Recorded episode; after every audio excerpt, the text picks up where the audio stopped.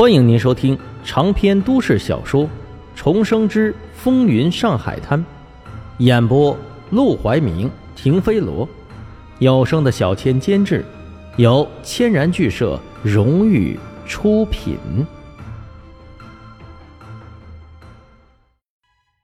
第八章：天选之子。一句话问的一车人都安静了下来，沈梦生也微笑着。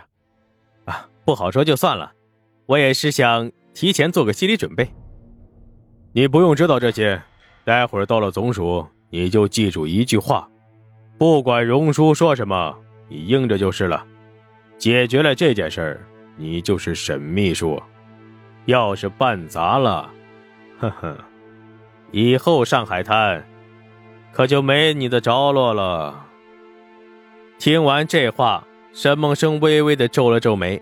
隐约的感觉到，事情似乎比他想象中的更加棘手。车子刚进总署院子，就被人挥着手赶到了墙边上。沈梦生一下车，就看到了院子里的场景，心中就是一个咯噔。门口一条大道直通总署大楼，大道两边站满了人，一边穿着制服，背着枪，整整齐齐。目不斜视，另一边，穿着黑褂长裤，赤手空拳，龙精虎猛，凶神恶煞。后者一看就是流氓，敢在巡捕总署这么嚣张的流氓，那必然是黄金荣的手下。今天黄金荣要来这里谈事情，怕出事，带些手下来壮声威，倒也正常。让沈梦生在意的。是他对面那些人，这些人挺胸抬头，训练有素，明显不是混油水吃的巡捕。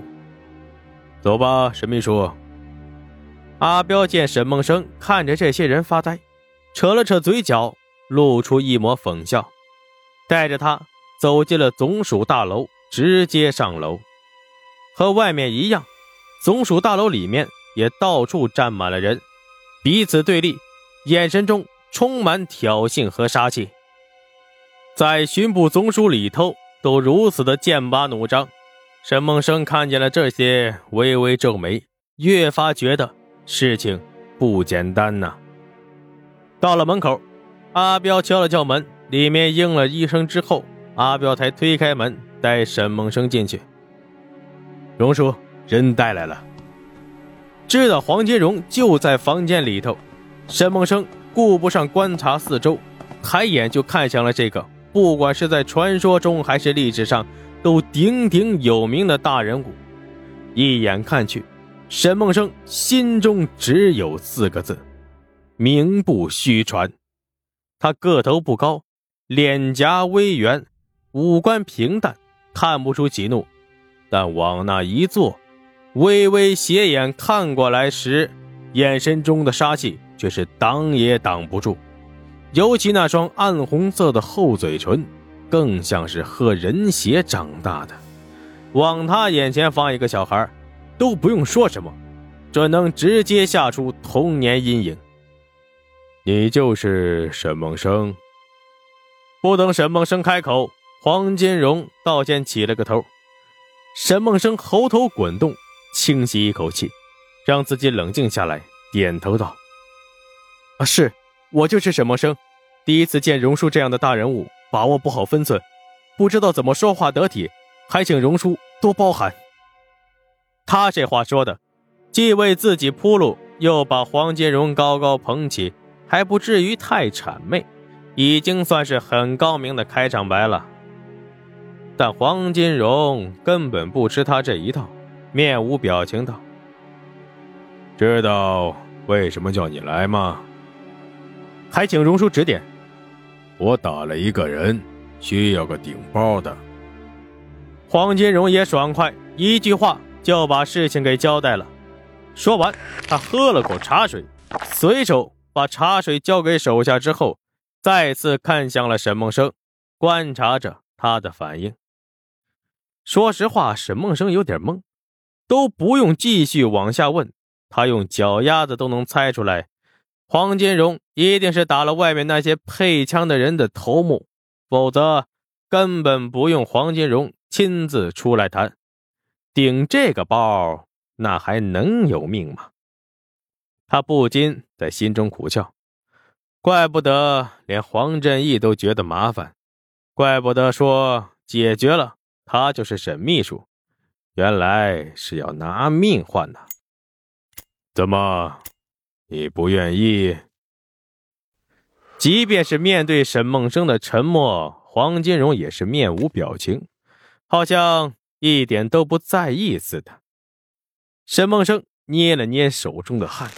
苦笑着道：“啊，能给荣叔办事，那是我的荣幸，也是我的机会，我怎么会不愿意呢？只是这事有点大，超出我的想象，我有点吃惊了。”他的这番话说的诚恳，诚恳到带了几分傻气。黄金荣阴沉了一整天的脸，总算露出了一丝微笑。他喜欢手下机灵。那是对别人机灵，但对他一定要诚实。刚才他观察了沈梦生半天，看出沈梦生在跟自己说话的时候脑子很是活络，但活络归活络，却愿意说实话，这就很对他的胃口。他朝手下抬了抬手指头，给他把椅子坐。不敢坐吧，现在不坐，待会儿。就更没得做了。黄金荣开着玩笑，但这玩笑却透着几分血腥。事情就是这么个事情，你能活下来，以后就在老三手下做事；要是死了，我给你买个上好的棺材。果然是道送命题。沈梦生脑子转得飞快，知道自己绝对不能去顶这个包。跟黄金荣闹翻还有活路，落到军阀的手上那是必死无疑呀！突如其来的敲门声惊得沈梦生神经一紧，就听门外一个笑呵呵的声音传来：“哎呦，黄老兄，卢少爷来了，正在会议厅等着您呢。您看是不是早点过去啊？”黄金荣没吱声，站在他身后的一个汉子喊回去。就去。哎，好，那我让手下给您沏壶茶，等着。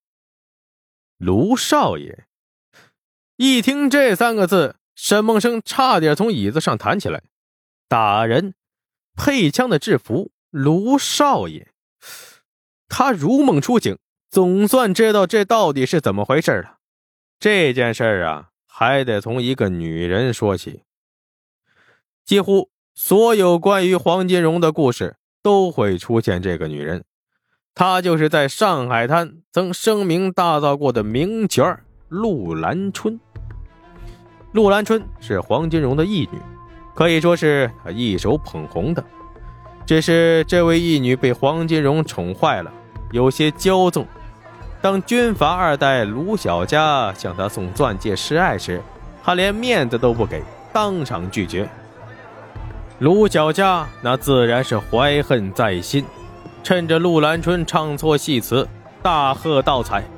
巧的是，当时黄金荣正在包厢欣赏义女的演出，一看这个场面，那还能忍？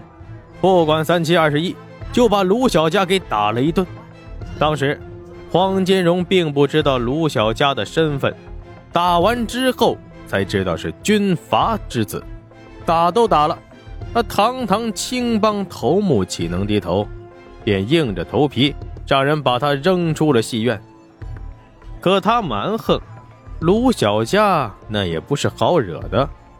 作为军阀二代，手握重兵，不报复他都自己看不起自己。两人就这么结下了梁子，你来我往，明枪暗箭，都让对方吃了不少亏。不过，最终还是黄金荣先扛不住了。他再厉害，也只是个生意人，能有今天的地位，靠的是前世。总被军阀上门搅和生意，睡觉都睡不踏实。于是他便主动找总督来调和，想出了这么个顶包的法子。人选本来定的是黄振义的一个心腹手下，但黄振义舍不得，这才放出了选秘书这么个诱饵，广招人才。沈梦生运气好啊，直接就被选中了。